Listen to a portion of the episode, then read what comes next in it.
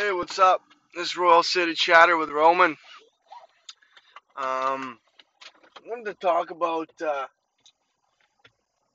my upbringing today. Grew up in the Ukraine, and um,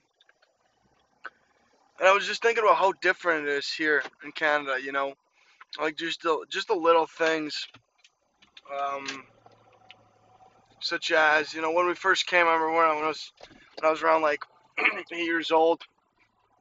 I uh, I told my mom I was like, Mom, the one thing I noticed the most is that these bathrooms don't absolutely reek of piss everywhere you go. Because in Ukraine, you could smell the bathroom out from like a mile away. If you're, you know, in a in a in a public place like a a movie theater or um, you know any kind of show, you'd smell the bathroom before you saw it. And uh, it was things like that, man, that I'm kind of like, you know, just grateful to have here. And um, I remember when I was about, uh, I moved, I moved to Canada from the Ukraine. Uh, I can't remember how old I was, but I know I was in grade two in the Ukraine, and then I came here, and uh, I, I went to grade three in elementary school in Canada, and I was the weird kid.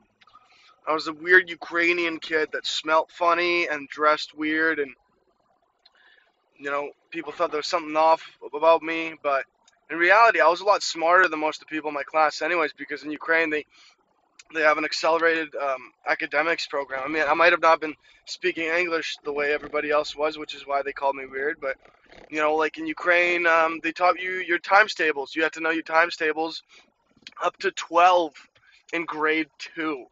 So in grade two, I knew that 12 times 12 was 144. You know, and um, so on and so forth. So when I came here, I was the weird kid, and I remember being in grade three, just being like, you know, really uncomfortable in my environment, trying to fit in. And I think I told my mom something along those lines, you know, like how how alienated I felt in um, elementary school, and I don't know if this was her plan to, you know, make me seem cooler or, you know, maybe she was just trying to treat me, but she decided that one day uh, for lunch, you know, instead of giving me the uh, the regular whatever sandwich that it was, she would um, make me uh, a sandwich with caviar. And she'd give me, you know, caviar for lunch. And I mean, I'm sure that even here, the caviar is still, you know, considered a fairly, um, you know, high-end food, like a delicacy of a sort. But uh, in Ukraine, it's you know, it's like the number one delicacy. If you had caviar on your table, um, you know, on Thanksgiving dinner or New Year New Year's dinner, you were right. You you had it. You had it good.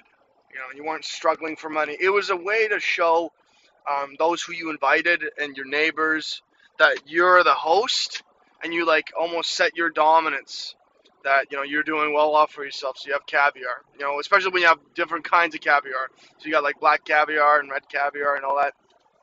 So my mom gives me caviar for uh, for lunch, and I bring it out. You know, I'm all like, I got my nose up in the clouds, and I'm kind of like, you know, acting a little bit better than. And then I just hear a girl screech and scream, "Ew! What is that?" And uh, and I was like, "What? This? This is caviar." And she's like, "What's what's caviar?" And I'm like, "Well, it's you know like baby fish eggs." She's like, "Ew, you're eating fish eggs!" And then everyone started yelling fish eggs, and then it somehow turned into fish balls. So f- they were yelling, and, and they eventually started chanting fish balls, Roma fish balls. So I turned into Roma fish balls, and everyone, and it made it so much worse than it already was. I shit you not. That's the that's a sad, sad like one of those childhood stories, and that's kind of a you know a classic example of how my mom's been, um, you know, how she's helped me, quote unquote, in my life. Every time she tries to, um, you know, help me out some way or you know think of a plan for me to get me out of the, you know, whatever, um, whatever I'm in. If I'm feeling uncomfortable or if I'm getting bullied or whatever it may be, That's that's a classic case of my mom butting in and thinking that she's gonna make things better, you know, and then it just backfires. Not that she, not that she had any intention of doing that, right? Or you know, it's just it's just kind of how things play out in my life, and I'm not blaming her for any of this. I still love her, you know, and I appreciate her trying. Caviar wasn't cheap, you know. I'm sure that it wasn't just a regular day for her to make me caviar, so I do appreciate that. But that's what it turned into, man. I got made fun of, and and then the the only friend that I did have in that class, he was also Ukrainian, but um, he was much more Canadianized. And even he began to like hide our friendship. You know, I became like that. Uh, I became like the girl that you know, if you slept with, you, you didn't want to tell anybody that you slept with her. So it was just like a like a high shush situation where it's like, yeah, yeah, yeah, we will go out for dinner, baby. Just you know, just don't tell any of your friends that we're having sex. It was just like he was like hiding our friendship, and it was extremely uncomfortable. And I was like, man, I was, I must have been what, ten years old. Like that's a little bit traumatizing for a kid that age, you know, to just be treated like dirt and like outcast. But I guess that's just um, that's one of the stuff that toughens you up and makes you you, right? I uh, I don't regret any of that stuff happening. It's an experience. You know, but it, it is it is a lot different from here to there. You know, I guarantee you that if I stayed in the Ukraine um, by now, I probably would have been in jail or uh, shot, stabbed. You know, um, definitely because you know I had some rough, I had a rough patch in my life where I fell into um, the drug and cr- criminal world, and it wasn't easy getting out. So you know, I reckon that if I if I kind of found that here, I would have definitely found that back home, and I sure shit would have been able to get out of it as easy as I did here, right? Uh, I'm glad that you know God helped me out in the ways that He did, and put people in my life that helped me out, and pulled me out of that mess. But back in Ukraine, man, I, I my grandma was telling me a story just recently where she came home and um, she saw there was blood pouring down the stairs, and w- like we lived on the first floor, so um, there was like a landing, right? You, you there was a, a, entrance to our apartment uh, apartment suite, and then the stairs went up. There was a landing, and the stairs went up again, and they turned around, and they went to the second floor. And apparently, some guy got stabbed in that landing and between the second and first floor, and uh, and he bled out and died and he was just laying there. No one cleaned him up. He just laid there in the corner, you know, bleeding. And my grandma, like, you know, we're just witnessing this. Like, this was a regular thing. Like, people just, you know, that kind of criminal activity just going on. I remember waking up in the middle of the night and having like bottles smashed on the window, and you know that was a regular thing, man. That was that was like okay. That was what was to expect on a Thursday evening you know? And here's another one. Everyone, everyone, whether you, it was an apartment building or some kind of warehouse, you know, a store, um, you know, commercial or, you know, residential building, had bars on their windows for the first three floors. Sometimes the whole building did. You know, if you if it was easily scaled, I've never seen anyone scale the side of a building and like break into someone's window, but Sometimes the whole apartment buildings had bars, but most of the first, second, third floors had bars on their windows. I remember we had we had two different bars. We had to get more reinforced bars. most buildings there are made out of brick, you know. Um, and it was just like, wow, man. You know, looking back at it now, the differences are so drastic. And it's like, you know, I know that most of the people listening I've probably never been to a third world country or even imagined that, you know. And if you have, it's like, okay, you, what, what do you go to Mexico and you kind of get a quick glimpse of it, but you don't live in it. You know, I grew up in it, and seeing that and like living the lifestyle I live now, it's like, for, man, if you took me from the life I have today and put me in the life that I had before, it would be like taking away all the luxuries of life. You know, um, that's not. I remember my dad moved out of Ukraine and he came to Canada and he made a life for us here, and then he brought my mom and I over after like four or five years. And the reason why he did that, I remember his exact words. It was because after he had gone on a business trip out of town, out of the country, and saw um, you know, how people lived. And we'd go on vacation very often. We'd go to, uh, you know, Tur- Turkey, Venice, um, Rome, uh, Czech, Czech Republic, Yugoslavia. And he looked around and he said, wow, this is how people live. The way we live back home isn't even described as living down here. And he took that into heavy consideration and he decided that we need to get out of where we are, man. Because it was no matter, you know, like everything was ruled by money.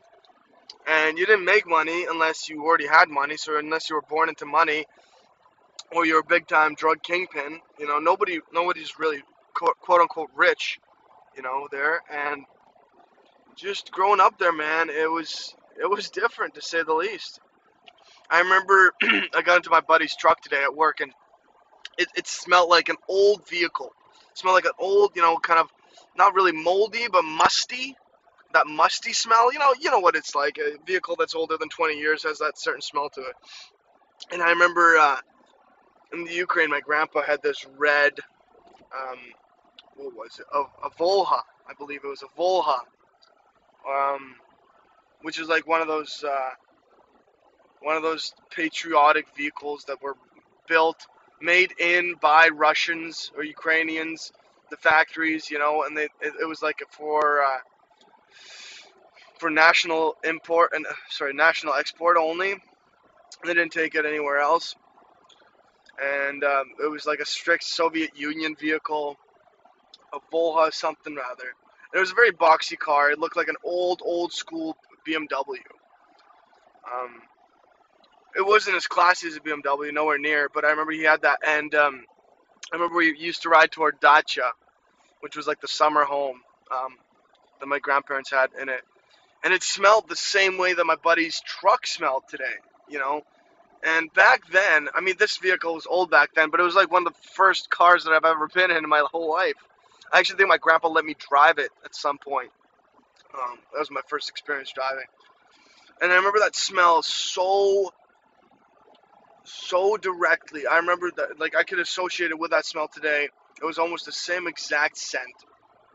And back then, I thought that that's what a car smelled like. Like, here in Canada, there's like, you know, those little trees, those scented, um, scented air fresheners, and they got that new car smell. I thought that was the new car smell, was that musty, pungent, kind of moldy scent. After vehicles, you know, you've had it for 20 years you've spilt coffee and water all over the seats and you know there's just like mildew in the cracks and cigarette ash and um and i thought that was like what a new car smell like. You know um just growing up with these warped you know warped illusions of life and um seeing how people lived you know? I um i couldn't imagine going back there today man. I remember um, the last thing I heard was they were looking for me, and they they, they still come like once a year to my grandma's place, uh, looking for me to t- enlist me in the army and serve my uh, mandatory four years in uh, the military. It's either that or four years in prison. So I um, I can't go back there to visit anytime soon, which sucks.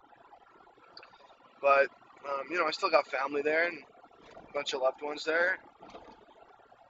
Um, but yeah, man, it was it was a hell of a trip. You know, it's a hell of a lot different than uh, than here.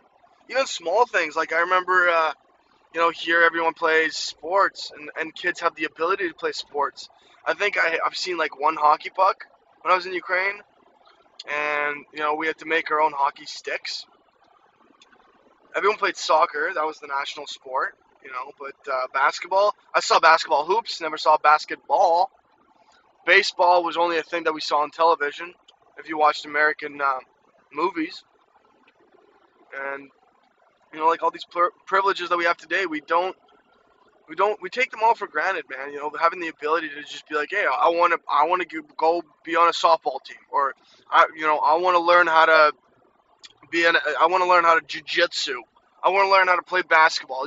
Like we all have these possibilities today, and you know, especially, you know, me and my friends are clean and sober and, you know, we're not, we don't have things tying us down and we're, you know, looking for a new way of life, which is like my whole kind of principle of living and my, you know existence now is supposed to have spiritual principles involved in it, and you know trying new things is a big part of my recovery and a big part of my life and the person that I'm trying to become. Right? I've always had like a slight fear of uh, doing new things. Right? And my roommate, he's a very smart man. He always says, you know, he's like, why would you want to do something that you're not good at? Right?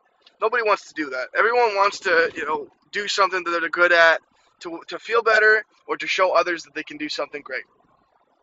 Right? And um, and that's kind of how I felt my whole life, man. And I was just I was so terrified of trying new things because I was so terrified of looking um, unprofessional, and I was scared, you know, that I wouldn't look as cool as other kids did. And this last year, man, I've been really breaking through some serious boundaries, some mental boundaries that I set up for myself. You know, like uh, I remember when I was a kid, I used to go snowboarding, and I remember I took some pretty hard falls, and uh, and I was just terrified to go again. So I uh, I pushed through it, and I every time I was invited, I said no, and then eventually kids learned how to do it, and I still did it. You know, people were skiing and snowboarding and inviting me out, and I never wanted to go because I didn't know how. But I would make up excuses for why I didn't want to go. And um, you know, it became a thing where I, I started to rob myself of these experiences and hanging out with friends. And instead, I would isolate and I would go, you know, smoke cigarettes with my friends, or I would go and uh, get stoned and high with my friends, and it just escalated to more and more and worse things, right? Because I wasn't staying busy doing, you know, those recreational sports, those things that people, you know, do together. I didn't have that sense of fellowship, that feeling of uh, belonging in anything healthy all of it was associated to you know something negative.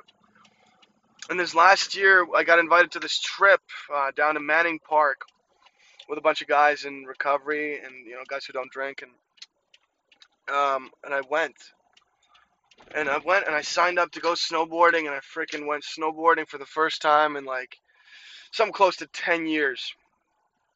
And yeah, you know, I fell. I, I you know, I dumped it a couple times pretty hard did the old scorpion with the legs up and I fell and I hurt myself, but I toughed through it. And when I came back, I went again.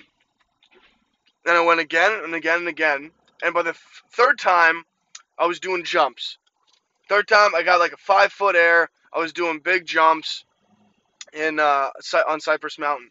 You know, fourth, fifth time, I could carve, and I felt comfortable going down. You know, the black diamond or the blue squares, whatever the whatever they're called. Um, you know, and it just it progressed into something that I became good at. You know, by the end of this last last year's season, I felt comfortable standing on a board. And if somebody invited me to go snowboarding, I would say hell yeah, because I was no longer afraid. And many of us today, like we have that huge fear of um, doing something that we're not good at, you know, or or fabricating some kind of uh, unrealistic pain that we're going to cause ourselves. And yeah, you know, snowboarding isn't the most isn't the safest sport, and I'm sure that you could potentially hurt yourself um, if you're you know not careful. And um, you know, but you're not gonna you're not gonna gain experiences in life if you don't try. And I think trying is basically the point that I'm trying to get across here because if you don't try, you're going to feel much worse than if you did and you failed. You know, no one is going to no one's going to make fun of you for trying and failing. And if they do, you can just throw up a big fat finger, you know, and tell them to kick rocks. But because you tried, you know, you're automatically in in in the solution. You're automatically progressing, and I think that's huge, man. I think things like that is the reason why I'm clean today, and things like that are the reason that I don't want to suppress the way I feel through outside, you know, materialistic things. And that I find joy in, um, you know, helping others and helping others succeed in their life, you know, and helping others um, get clean and helping others find out who they are you know, through the program and or through the steps or just, you know, just being friends and being there for people. Um, yeah. Yeah, you know, I, and what else? I mean, I've tried, I started fishing this year. Um, I've, I've been really wanting to get my motorcycle license, something that I've always wanted and never tried to do. I, um, I started golfing this year, and that's that's opened up all sorts of new opportunities for me and my friends. You know, and it's I think it's important to do stuff like that, man. Not to like let that stuff um, swallow you up and you become obsessed with it, and that becomes your new you know drug, your mind or mood altering you know uh, obsession. But uh, it's important to have things like that in your life so you could um, so you could join in on it with somebody else. So you could bring along somebody else on a journey with you. You know, and it doesn't matter what it is. It just it matters about the journey. It matters who you're doing it with and it matters how you're doing it. But it doesn't matter what the end game is because if you go to play golf, I think a huge part of it is the people that you're with. And because you don't go like you, you don't go and have fun just by shooting a good score. Like that's a very small portion of, you know, having fun. But I also think that the people that you're with, if they pick you up and they carry you up with their words and with their comments and they cheer you on, that no matter if you shoot a high or low score, you're going to have a good time. And I think that's much more important because when you go there expecting to shoot a low score, you set yourself up for failure. But when you go there expecting to have fun, man, that's what you're going to get. And it doesn't matter what score you have, you don't put any kind of um, conditions on your happiness, right? And that's that's a huge thing for me too. You know, conditions on your happiness. Don't set yourself up for failure. Right? Just don't, you know, when you when you when you go out and do something, you know, just tell yourself you're to do your best. And you're to enjoy whatever it is you're doing. When I go fishing, don't expect that you're to catch a fish. Just expect that you're going there to have a good time, you know? And even if you don't catch a fish, you gain experience. You gain solace. You gained an opportunity for you to, you know, just be by yourself and gain some solitude. It's just like an optimistic outlook on life, man, and I, I think a lot of people are missing out on that today. Um, anyways, uh, I gotta go, so I'll catch you guys next time. But uh, thanks for tuning in. I appreciate you listening. So, um, yeah, take care, everybody.